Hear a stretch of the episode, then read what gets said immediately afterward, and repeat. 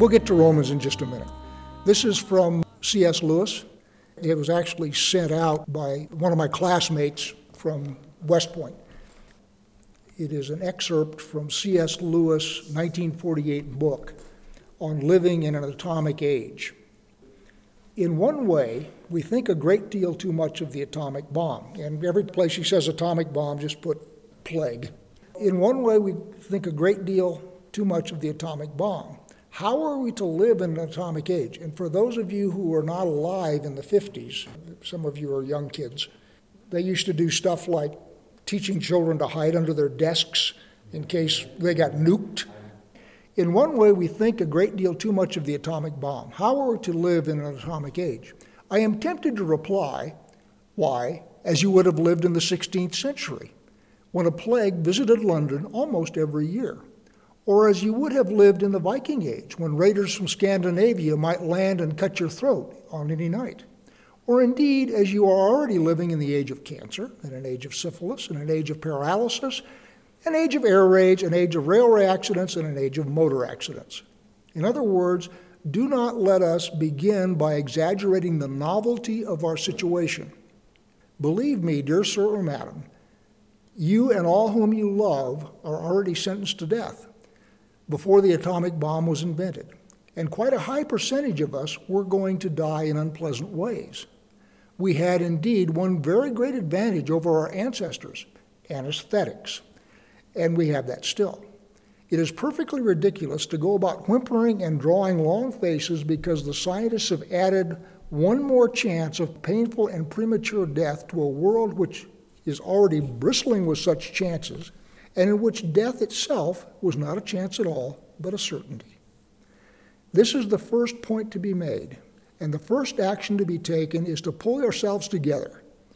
If we are all going to be destroyed by an atomic bomb, let that bomb, when it comes, find us doing sensible and human things praying, working, teaching, reading, listening to music, bathing the children, playing tennis, chatting with our friends over a pint and a game of darts not huddled together like frightened sheep and thinking about bombs. They may break our bodies, but they need not dominate our minds. So that's C.S. Lewis. So, anyway, we're in Romans chapter 3. And interestingly, Ronald Dart is about a chapter and a half behind where I am right now. So I imagine by the end of the week he will have caught up and surpassed me. And he's still on chapter one. He hasn't really gotten into chapter two at this point. And it was interesting. As I said at the beginning, I have no idea why Paul wrote this letter. And Ronald Dart, as he's going into the part in chapter one where he goes, all this is reserved for you sinners and all that kind of stuff, Dart says, I have no idea what pulled his trigger here.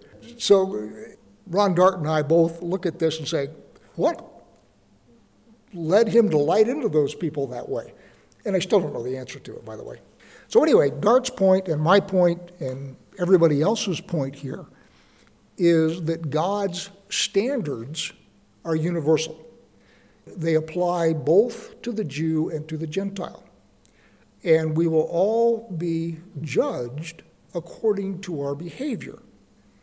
And uh, to quote Yeshua, not precisely, but the one who does wrong knowing better will get more stripes than the one who does wrong in ignorance. The standards can be known.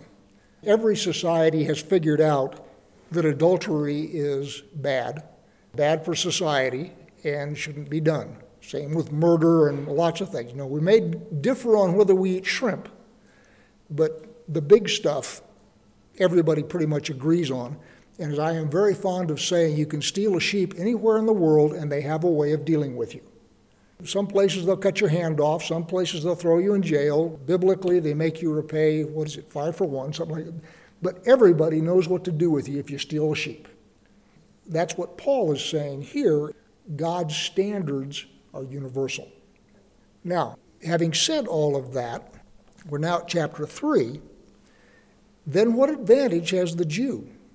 Or what is the value of circumcision? Much in every way. To begin with, the Jews were entrusted with the oracles of God. What if some were unfaithful? Does their faithlessness nullify the faithfulness of God? By no means. Let God be true, though every one be a liar, as it is written, that you may be justified in your words and prevail when you are judged. And that, by the way, is a quote from Psalm 51. Leading up to this, we've just said that God's standards are universal, they apply to everybody. And so, if they apply to everybody, what's the point of being a Jew? Is the question. The way I would describe this is if you were to take your teenage son and suit him up in a football uniform and send him out to play on a college team when he didn't know the rules, you would have two problems. Problem number one is those big guys would run all over him. But problem number two is he would get clobbered because he didn't know where to be and how to move and how to avoid things. In other words, the knowledge of the rules gives you a tremendous advantage in the game of life. So when God gives us his rules in the Torah, that's much like sitting your kid down and explaining, all right, now here's the rules of this game. And that doesn't do anything for the size differential necessarily. I mean, if he's playing the Oklahoma Sooners and he's a high school football kid, he's not going to be mature and big enough and all that stuff. But he's also not going to be out of place, out of position, and get run over by accident. That's pretty much what Paul is saying. And furthermore, the fact that the Jews are imperfect in following the Torah doesn't nullify the faithfulness of God. God gave them the Torah because He loved them, and He gave them the Torah as a benefit to them. The fact that they don't perfectly follow that doesn't reflect back on God. It is not a matter of Him making unreasonable rules. The fact that they can't follow the rules perfectly is not a function that the rules themselves are a problem. The rules themselves are right and just and good. The fact that people in general can't follow them perfectly is a problem with people, not with the rules. Verse 5. But if our unrighteousness served to show the righteousness of God, what shall we say? That God is unrighteous to inflict wrath on us? I speak in a human way. By no means. For then how could God judge the world? So the point here is our unrighteousness magnifies God's righteousness. Our behavior, when held up against God's standard, makes the standard look higher because we tend to be low. So Paul's idea here is well, I'm actually glorifying God here by my bad behavior. Should I get some credit for that? Don't I get credit for being a bad example? That's literally what he says. And when he says, I speak in a human way, you can hear the whine in somebody's voice. For example, we live in a thoroughly post Christian era, post biblical era right now. And one of the standard excuses for poor behavior is God made me that way. Well, yeah, he did. But he expects you to work and improve and get better. He doesn't expect you to simply sit back on your blessed assurance and nothing I can do, I was made that way. Okay? So that is not an excuse, and Paul is saying much the same thing. Verse 6 By no means, for then how could God judge the world? But if through my lie God's truth abounds to his glory, why am I still being condemned as a sinner? That was what I was just saying. And why not do evil that good may come? In other words, if God gets magnified by my stumbling, I guess I'll go around stumbling some more to magnify God. Verse 8 again. And why not do evil that good may come, as some people slanderously charge us with saying? Their condemnation is just. One of the things that Peter says, is our brother Paul sometimes writes in ways that are hard to understand. It's sort of like Moses with what may have been a stutter or a lisp, that he didn't want to be God's spokesman. And so God finally said, All right, I'll have Aaron talk for you. So people are charging that Paul is preaching against Torah, and I will say in parentheses, because Paul is preaching grace. And Paul says that's not true. I am not counseling people to break the law so that good may come by comparison with God. People who are saying that I say that are slanderous.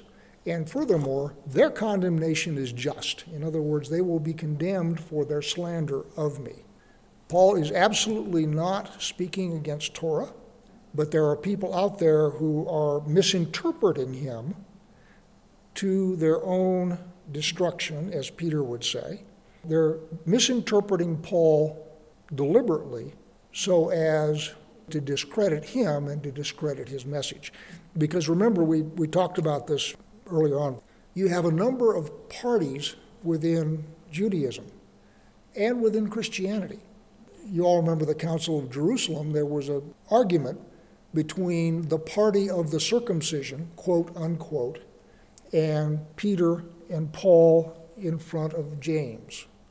And the party of the circumcision said, in order for these people to come into the kingdom of God, we got to turn them into Jews which means they got to be circumcised, they got to be told to keep the whole Torah, which is the oral Torah as well as the written Torah. They got to become Jews. And the Council of Jerusalem says, no, they don't. So you've got believing Jews, both rabbinic Jews who don't believe in Yeshua, and Jews who do believe in Yeshua but are of the circumcision party.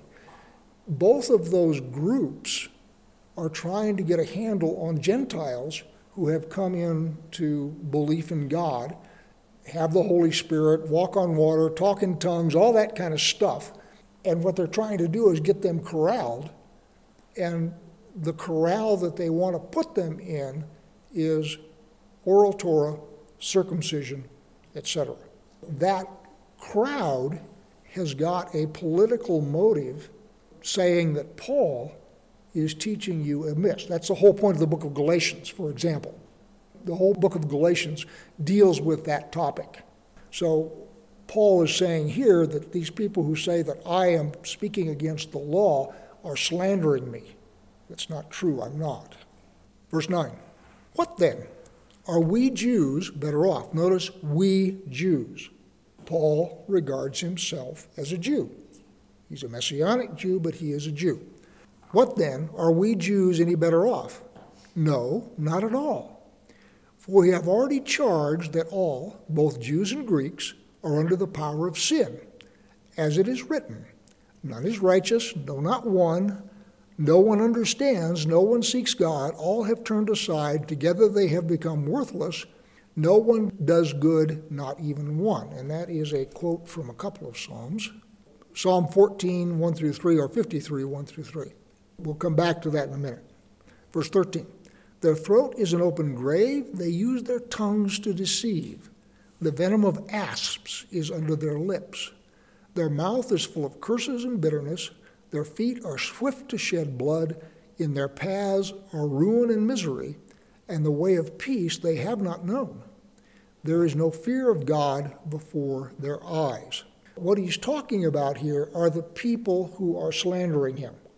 Now, as you go back in the Old Testament, Paul will go back and cherry pick verses. And I will say, quite frankly, sometimes out of context. So, for example, my poster child for that is All Our Righteousness is as Filthy Rags, which he takes from Isaiah 64, verses 5 and 6.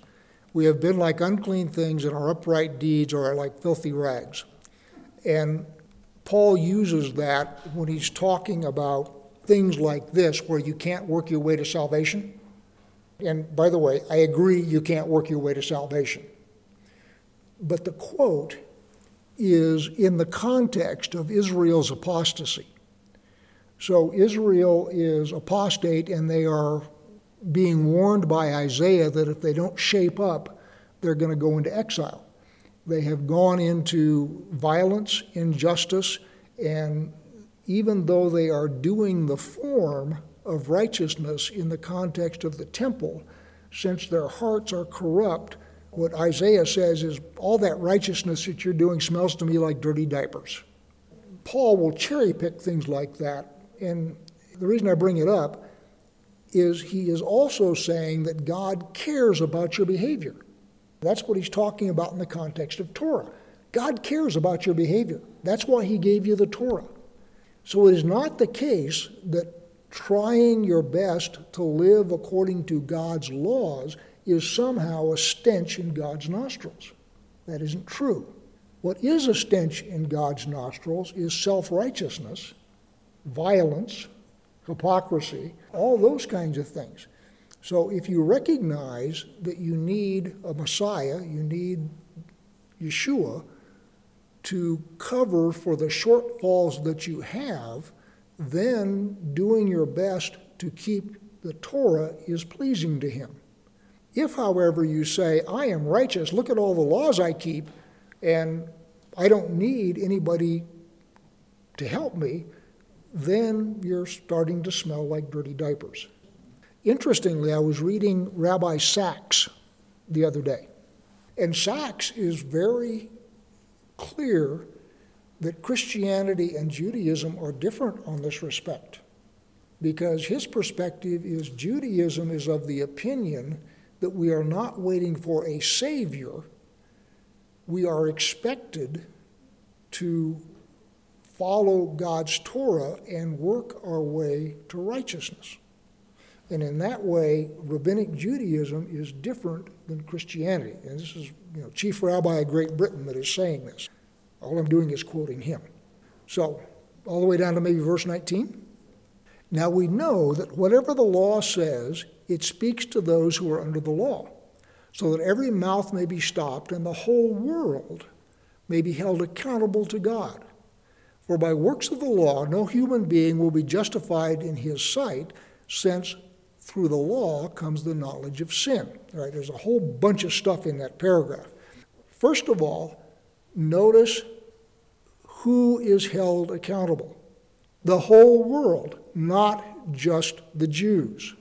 He has been saying all along that God's standards do not differentiate between Jews and Gentiles. The standard is the standard.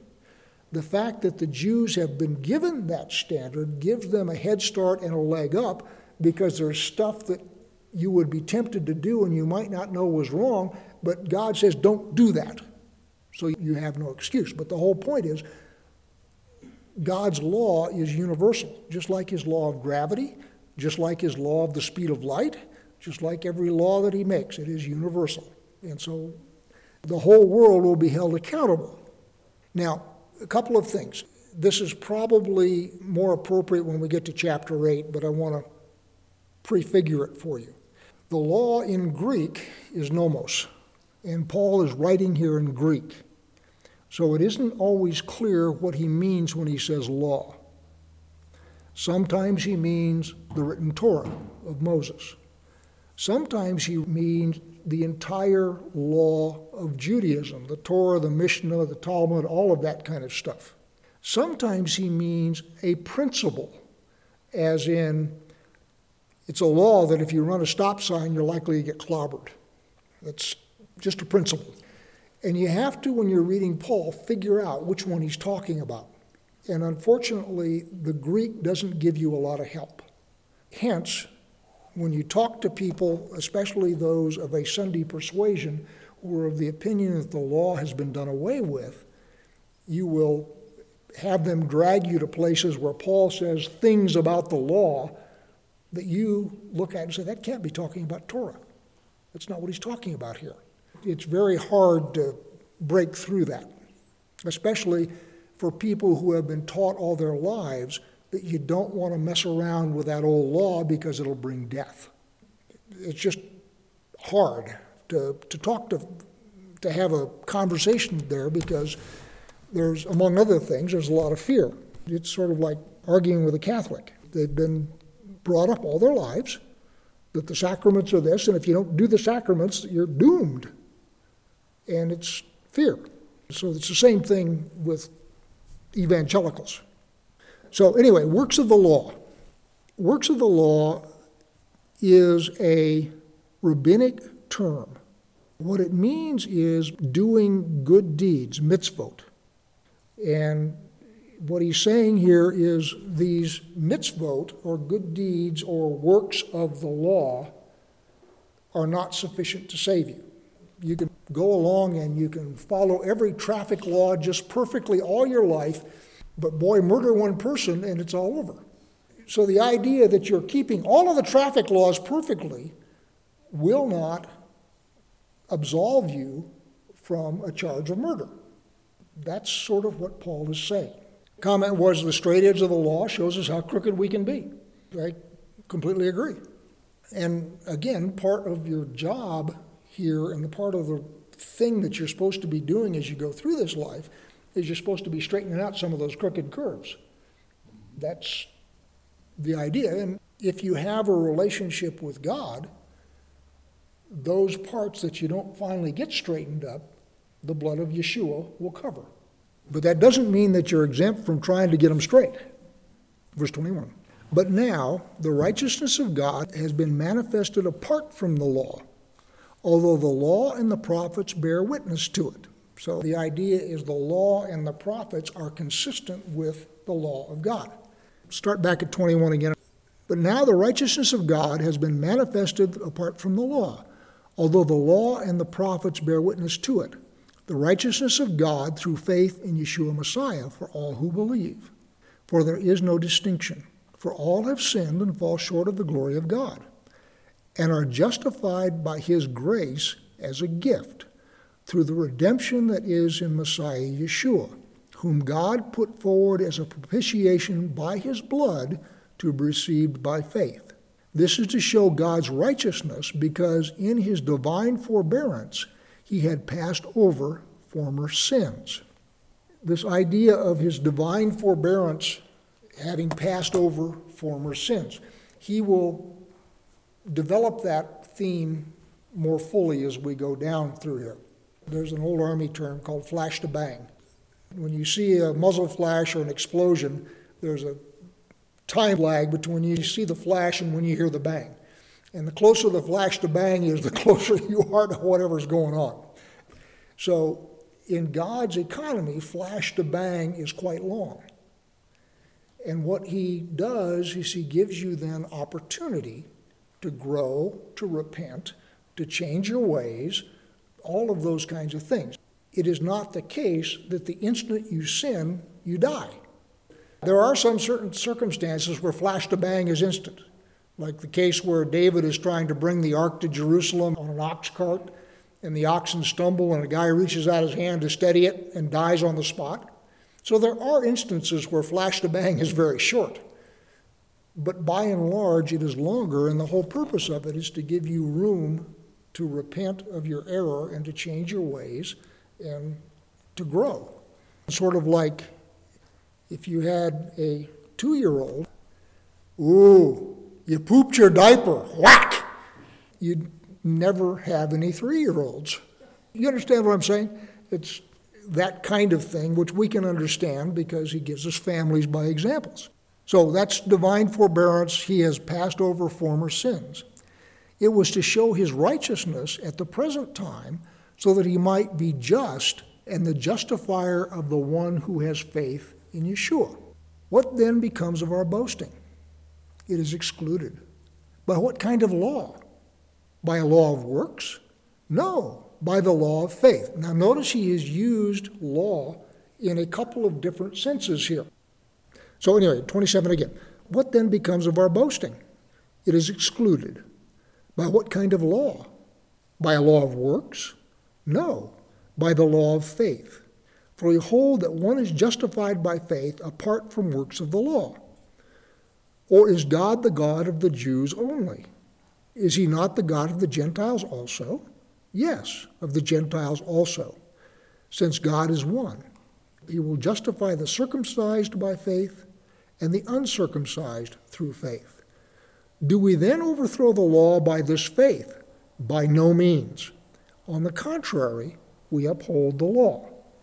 So, what Paul is saying here is that, to use Ken's term, the straight line of the law shows us how crooked we are. And everybody falls short of God's standard, no matter what, no matter who they are. We fall short in different areas. So, the only way anybody is acceptable to God is through faith in God which is to say, God expects us to fall short. Gives us the law as a standard to measure ourselves by, but He does not expect us to meet that standard. That's why He set up Yeshua's sacrifice before the foundation of the world. Now, you could take that, and I will very hurriedly say this so nobody does that God doesn't care about you failing to meet his standards. He does. But he knows that you can't. And so he has set up a system, a mechanism by which you may be forgiven and your sins may be wiped away, but it is not acceptable for you to sin with a high hand and say, well, the blood of Yeshua will wipe this one away, so I guess I might just as well go out and have me some adultery. That's sinning with a high hand. And if you do that, you're in trouble. It is not the case that God doesn't care about your behavior, He does.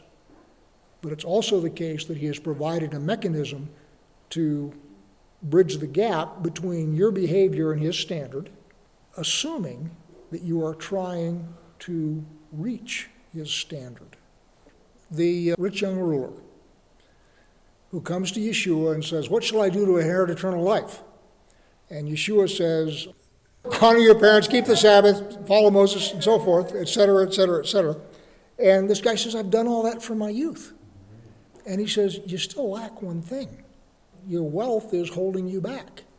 So sell what you have and give it to the poor and come follow me. And what he is doing is he's looking at this guy and he's saying, Your behavior is just fine. Your problem is you don't have a relationship with me that I want. And in order for you to have the relationship with me that I want, what I am telling you to do is get rid of your baggage, give it to the poor, and then turn and follow me, and then I'll know you're serious. There isn't anything in that vignette that condemns that kid for not following any part of the law. And it's the same thing with Isaiah, Jeremiah, and in fact, what Yeshua does when he dukes it out with the Pharisees. These folks are keeping the letter of the law. They're tithing mint and cumin. They are doing everything punctiliously according to the law. And what Yeshua is saying is Sorry, guys, you are not in proper relationship with God.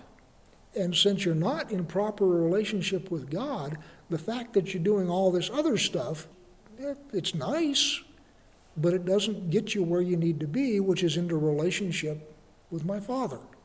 The emphasis here, I would suggest, is not upon the distance between your behavior and the Torah because once you've got all the rules, I haven't had a shrimp in years. Don't ever intend to have a shrimp.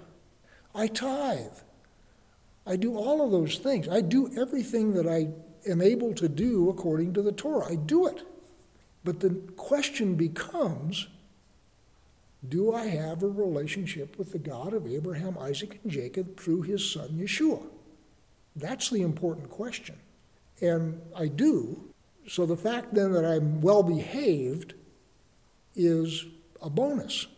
Christians are terrible legalists, quite frankly, and we tend to focus on the gap between our performance and what we perceive the Jewish law is. And that's not the point of the exercise. The fact that you are able to follow all the rules is good, but it isn't the point of the exercise. The point of the exercise is to come into relationship with God, have faith in His promise, and trust in Him as you go forward. That's the point of the exercise. And oh, by the way, you're supposed to behave well while you're at it. And as I say, lots of Christians tend to focus on their shortcomings as they see the scriptures, those parts that they read. And that's not the point of the exercise. The point of the exercise is this is all to bring you into a relationship with Him, and then He will get your act cleaned up for you. It ends with verse 31 Do we then overthrow the law by this faith? By no means. On the contrary, we uphold the law. So the idea that justification is by faith is in no way contradictory to the requirements of behavior that are in the Torah.